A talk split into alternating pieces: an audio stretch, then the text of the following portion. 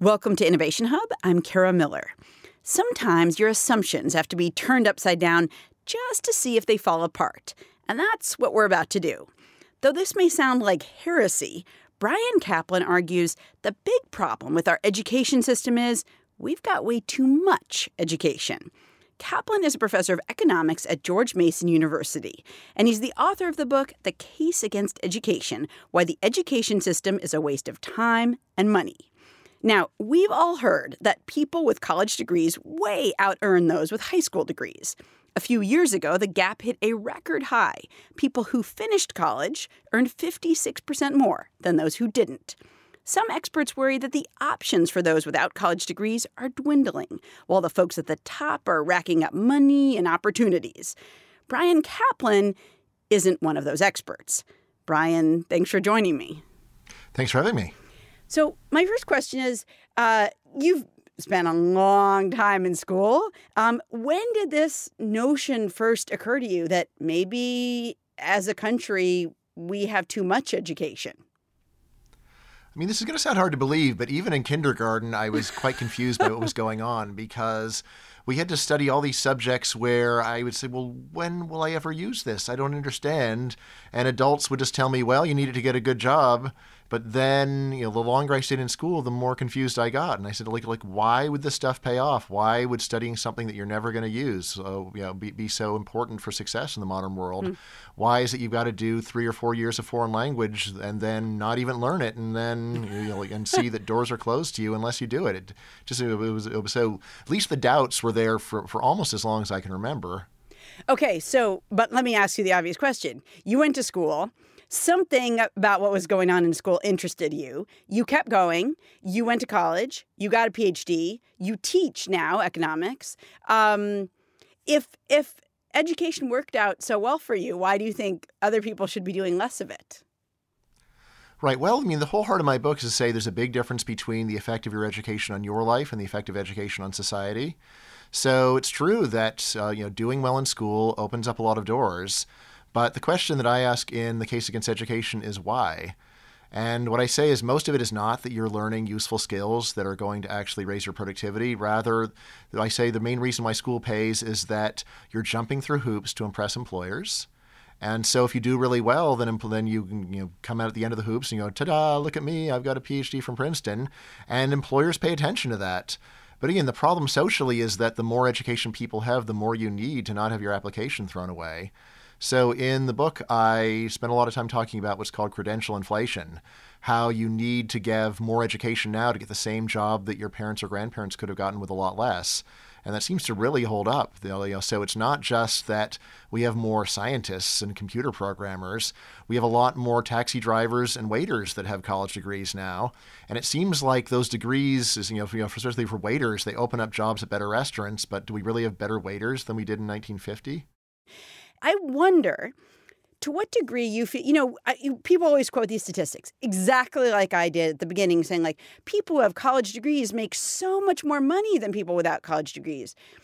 I wonder how much that is a function of that people who get, and I really genuinely don't know the answer to this question, that people who go into college are richer people, like come from richer families than people who tend not to go to college. And so they would have more money in any scenario. Yeah, I mean, you know, like your intuition's right. So the people that go to college and do well in college tend to be people who are good students in high school, and they probably would have been able to get better jobs eventually anyway. But what's really distinctive about my book is that I say, all right, sure, you know, like, like let's go and take that away, and let's look only at the actual genuine causal effect of your education on your career. But I said, even then, that doesn't mean that that education causes you to make more money because you have more skills. It could also cause you to make more money because you're impressing employers with uh, these credentials. Mm-hmm. So, you know, like, like think, think about it this way. Uh, suppose that you could get a fake Harvard diploma, but it's ironclad. No one will ever question it. Okay. I say that uh, is very likely to raise your earnings, open up a lot of doors. It's not an illusion. It really does actually open doors, but it's not because you learned anything there, because in my example, you didn't actually go. You didn't learn anything. You were never at Harvard. But still, just that piece of paper can go and open doors and help your career. Yeah, but you could argue that, like, if somebody is impressed by your fake Harvard diploma, believing that it's a real Harvard diploma, what they're impressed by is the is the idea that you did learn something and that you are a, smart person who got into Harvard. I mean, those things are all wrong because you're a fraud, but it's not crazy to assume that somebody who went to Harvard is a smart person. Oh, right, right. You mean, again, there's the difference between looking at the Harvard diploma and saying this person's smart and looking at the Harvard diploma and saying Harvard made them smart. Right. So, so in other words, you know, it could be that a smart person who just drops out of uh, or doesn't go to college and gets a job will immediately do well. That's possible. Another possibility is that they go to school and they actually get a lot of job skills. That's possible. And another one, though, is that you go to school and when you finish, employers say, well, you didn't really learn any job skills there, but it would take a pretty special person to finish and do so well. Hmm. So let's make that person a job offer. It's these three different stories that people so often jumble together. And really, what I try to do in the book is to separate them so clearly that people just can't mix them up anymore and then investigate each one separately. So let's back way up. Let's assume lawmakers came to you and they said, you know, you maybe you're right about all this education not being that useful. Maybe we are wasting our money. If we wanted more people to succeed, more people to have better lives, uh, more people to have, you know, good and stable careers, how should we spend our money? What like what should the education system look like? What should we be doing with 8-year-olds and 18-year-olds? Right. Well, I mean, there's the easy answer, and then I'll give you some more details. So okay. again, you know, like the quick answer, I would just say is less. Like we're spending way too much on this.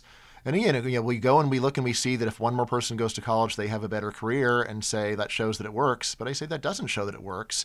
You need to show that if you send a whole generation to college, the whole generation does better. And that's what I say we are definitely not witnessing right now. It's not that it's a great time in the economy because of the amount of education. Really, what we're seeing is there's a big difference in success between people with, educa- with, with more education and, and with less. What we also see is that you need a lot of education now, even to get fairly menial jobs. It used to be the idea that a secretary would need a college degree. This would have seemed crazy to people. And now, if you're entry level, it's almost required uh, you know, just to be a secretary. Mm-hmm. So this is one where we can actually do more with less right? And you know that's that's where I always start, and I would start there especially because it's such an unpopular thing to say. I'm almost the only one saying it, so I feel like I've got to, because no one else will. Cut education funding, yeah, not your not your common mantra in like political campaigns. Right. Like get let's yeah cut education. Yeah, just just you know cut it and get people have people start life at an earlier age. You know, if someone were to say, all right, well, you know, be more constructive uh, you know, so in the book, I also have a chapter on vocational education, which I think is greatly underrated. I mean, I think it's underrated just in terms of how good it is for people's careers because you know, we're just so snobbish about things.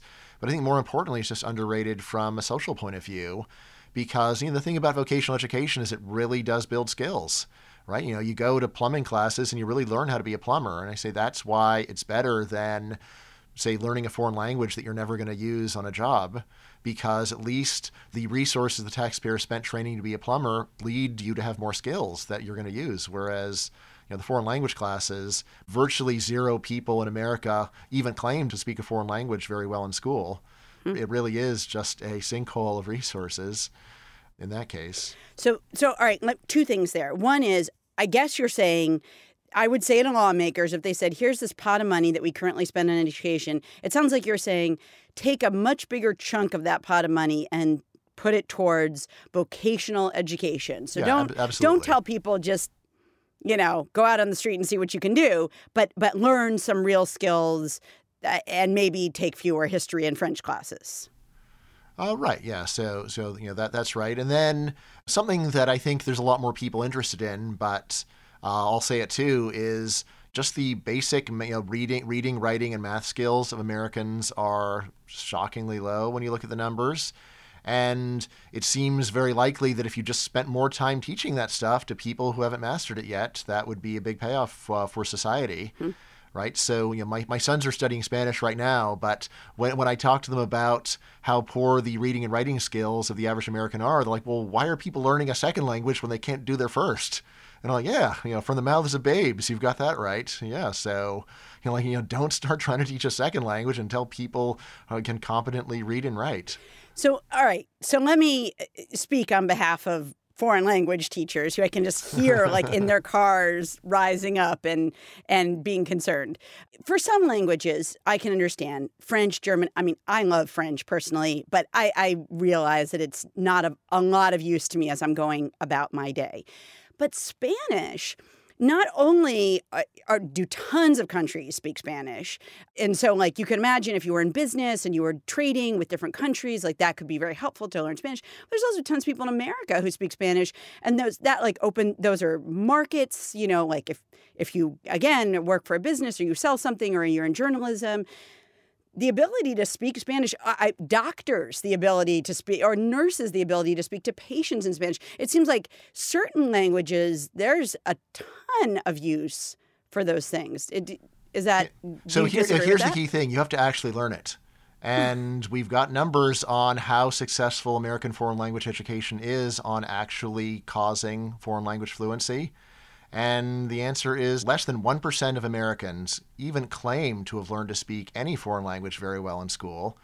And this is, of course, their own self report. So people tend to overstate how much they actually, how good they actually are. Hmm. And, then, and again, this is not because we spend five weeks on foreign language. You know, it's standard in American high schools to require two or three years. State of California, where I grew up, now you need three years for any of the state colleges. So this is one where we put many years in with almost no results. Hmm. So I mean, even if the languages were really helpful, we would just say, yeah, well, the, it would be great if the schools could teach it, but they put a, put in a lot of effort and they don't. So there's a lot of waste going on right now. Hmm. Again, you could always say, well, let's you know, let's figure out how to teach it right. And I say, yeah, that sounds good, but given that they've been wasting so much money for so many years, I just don't trust them, and mm. we, no one should trust them. They should first get their act together, show that they in fact can cause fluency in in three years, and then maybe consider restoring their funding. So it's not that knowing Spanish or knowing Mandarin it doesn't have a lot of potential applicability. It's just you're not confident yeah. we I mean, can transmit Mandarin I mean, so. Yeah, so I'd say like you know, Mandarin or Japanese are probably going to give you a bigger payoff in the labor market than Spanish.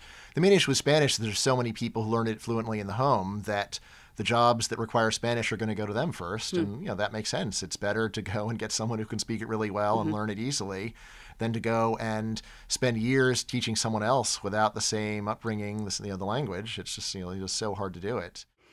If we were to switch away from the kind of general education that we have now, do you worry that like fewer people read Shakespeare? And uh, you know that tells us Shakespeare tells us a lot about human relationships and what motivates people. Or fewer people are going to take history classes and they're not going to know about the American Revolution or the Civil War or the era of Jim Crow, and that like they're going to be missing big chunks of our history. I, I just wonder if you worry about that sort of thing. Well, I, in a sense, I do because I think it would be better if people actually knew this stuff. However, right now people spend many years allegedly studying this stuff, and yet when you test adults, they know next to nothing. So if you just go and ask Americans, like, what century was the Civil War fought in? Probably under half of Americans can even tell you the century of the Civil War. When you go and just look at how little American adults know, it is puzzling, I'll admit. And then, you know, there's a few possibilities. One is that they never learned it. Hmm. Possible. Another one is that they just forgot it after the test, which I think is another thing that's going on.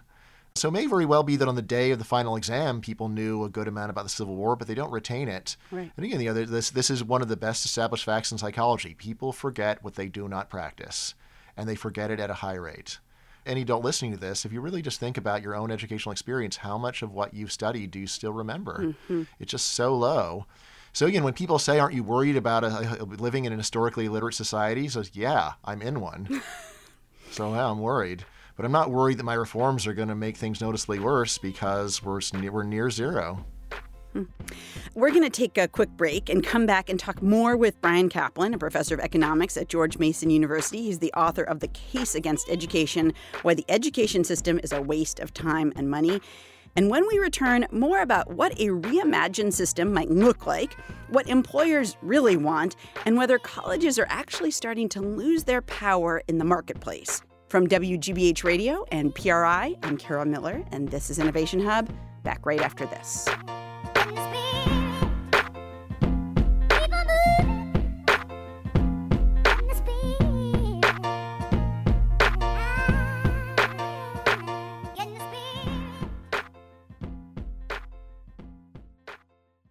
Bryan Caplan has a theory. And it's this a lot fewer Americans should go to college. Why?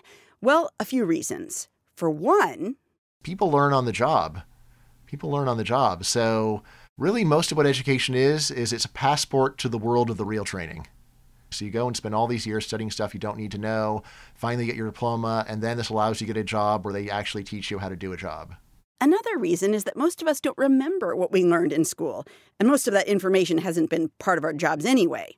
Caplan, a professor of economics at George Mason University, believes we're living in a time of rampant degree inflation, where employers want to see degrees just to see them, not because they necessarily prove anything. Even in a profession like software engineering, where you'd think, well, you could just put your skills on display, whether or not you've earned a diploma, that's not exactly how it works. It's just deviant to not go to college, and then firms are very reluctant to go and hire the self taught programmers, at least for the good jobs. Caplan is the author of the book The Case Against Education Why the Education System is a Waste of Time and Money. And he'll admit, as right as he thinks he is, it doesn't mean employers agree with him. So, again, actually, another sign that a lot of the reason why education pays is not that you're learning skills, but that you are getting credentials, is that most of the payoff for college comes from graduation. So you could do 3.999 years, right? You're one Aristotle class short of graduation, and still all the jobs where you need a college degree don't open up for you. And yet you do that one last Aristotle class, and then, you know, it's like the clouds open up. Oh, right, right, no, right. there's great jobs for you available. And that's probably the, you know, the very biggest issue is people often go and compare people who successfully finish college to people that don't try. And I say, you know, like you want you want to go and compare people who try to get a degree to people who don't try, and then see how that works out for them. Hmm. I often compare this to evaluating the profitability of a bank by looking at how much money you make on the loans that get repaid. It's like, yeah, well, you probably want to look at the loans that don't get repaid before you decide that your bank's doing well. So, is there any sign that that kind of, you know, when you say like you can have done all your college classes up until about April 15th of graduation year and then and then you decide yeah I'm done with this, this is stupid. Even if you got A's on everything but you never finish those final classes you just never complete them uh, and you don't get that degree you know it, it could be that everything you've worked for all these doors start to close even though we could all agree that like well you've done almost all the learning that there ha- you know that you were going to do in your college career. There's only a month left. And I, I just wonder uh, could we be moving towards more of a credential system? I remember talking to sal khan years ago who started khan academy and he talked about maybe in the future we'd be heading towards people really looking at individual like modular credentials you have. Right, right. like, like micro badges yeah like i know how to do c++ programming or i know this or i know that. And not like you know i went to uva period yeah, so that kind of thing already exists to some degree, but there's no sign that it is even taking much of a dent out of regular higher education. So almost 10 years ago, I actually had a bet with some professors who were worried that they were going to lose their jobs. So, all right, let's have a bet that the share of 18 to 24 year old Americans that are enrolled in traditional four year colleges will fall by no more than 10%. So basically, I win if there's if there, if it stays the same or there's a moderate fall, and they would win if there's more than a 10% fall in the share of young Americans attending four year colleges. Were they worried about the rise of credentialing? Is that what they were concerned about? Yeah, yeah, yeah. They, okay. they were worried that the online education is going to put them out gotcha. of business, basically. All right. So as we stand right now, the, for the last available year, actually the share of young Americans that are in traditional four-year colleges is even higher than when the bet started. Mm. All right. Now, what in the world's going on? Why is it that traditional four-year colleges are doing so well when online education seems superior in so many ways? And my story here is that a lot of what you are getting the credential for, a lot of what you are convincing employers of with your college degree, is just that you're a conformist sheep, that you're doing what society expects of you. Hmm. And again, employers are not dumb to care about this. I know a lot of people who are smart, who are hardworking, but they're defiant. And I love these people. They're some of my best friends, but I do not wish to employ these defiant people. they're just too they're just too hard to deal with. You know, they're fun, but they do not work well with others. And if you're running a business, that's important to you. Like you can't just have the genius who does whatever he feels like. It just doesn't work. Let me go back to the vision that you have, even if right now it's a kind of um, like for you, a kind of utopian vision that isn't about to be realized, but like assuming every governor in the country is tuning in. Um, you know, would you track people like, you know, Germany, for example, tracks kids pretty early on. Would you sort of early on say, well, you know, I think it's better for you to head towards a trade school and I think it's better for you to do this and like how would this work in practice? Yeah, definitely. So the German system is um, much misunderstood in the United States. It's not really true that they actually give you a test, and then if you get a lower score, say, you know, tough luck for you, you're going to be a miner. There actually is flexibility, and if your parents say, I don't like the fact that you're not letting him do the academics uh, because of the test, let him go. The German system does allow you to do that. It's not mm-hmm. actually nearly as rigid as Americans think. But again, you know, like the basic idea of trying to get a reasonable prediction about what someone likes and is good at, and then training them for that from from a young age, uh, you know, makes a lot of sense to me the most sensible objection to vocational education people have is when you're 12, it's too young to say you're going to be an auto worker. You, you know, you need to explore. Uh-huh. And I say, you know, that's great, but how about we go and explore 20 realistic options for two weeks each when you're 12 years old, and then start trying to narrow it down, rather than teaching everybody to be a future poet or historian or scientists, uh, you know, doing that through all through middle school and high school, even when we know that the odds are astronomically low for many kids that, that will ever happen. You know, so of course, you know, Americans love the story of the one person that no one thought could succeed, who then somehow wins a Nobel Prize. And, you know, those are great stories, but you can't live your life that way. At least it doesn't make sense to try to live your life that way. You've got to go and try to get a forecast of what's likely to occur. I realize that you know it's there's a great hit to the pride of America to say, look, well, we think this kid isn't going to be president, and you know maybe he should be a mechanic. But again, if you actually care about the kids, you got to swallow your pride and say, look, let's go with the numbers. Well, it sounds like you're saying uh, for example, to use the Germany example, that you you like the idea of kind of tracking people earlier, maybe with some flexibility in it, but but earlier on, saying maybe you're headed in vocational direction if if that's what you like. Um, and I have to say, I mean, you know, as somebody who has done a lot of stories on. Um, uh, sort of uh, high tech manufacturing, Germany is often pointed out as a place that produces people who work in manufacturing. And nevertheless, those people make sixty, seventy thousand dollars a year because they are so knowledgeable about the manufacturing they do. They can do very like highly skilled manufacturing. Oh yeah, yeah. I mean, you know, it's like another big lesson of psychology is that people get good at things by practicing the very things they're going to do. So the idea that you can go and study poetry for years and then this will expand your mind and teach you how to learn and then you'll become a great mechanic is just nonsense. the way you become a great mechanic is by doing mechanics. The way you know, like, just like the way you become a great poet is by writing poetry and a lot of it bad until you until you improve. So there is sort of like, like a recurring thing that I hear from other economists saying, "Ah, oh, well, the German system it's not as good because it doesn't teach people general skills." And I always say, look, the American system is terrible at teaching these general skills. You know, if you just look at like you know reading and writing and math, and then most of the other stuff that we're teaching, you know, like foreign language is not a general skill. Poetry is not a general skill. It's a highly specific skill for a job almost nobody has. You know, even though the future is uncertain, it still makes sense to try to train people for a reasonable guess of the future. If there's one thing we know about the future, it's that poetry will not be a major occupation. not that we know about anyway. I'll just go and put a lot of money saying there's no, no way 10% of Americans are going to become paid poets in the future. Like, no way. Do you worry at all that it, it, it leads to this kind of bifurcation where, like, people who don't have as much money do practical things and people who have a lot of money study poetry? Or maybe that is already the case?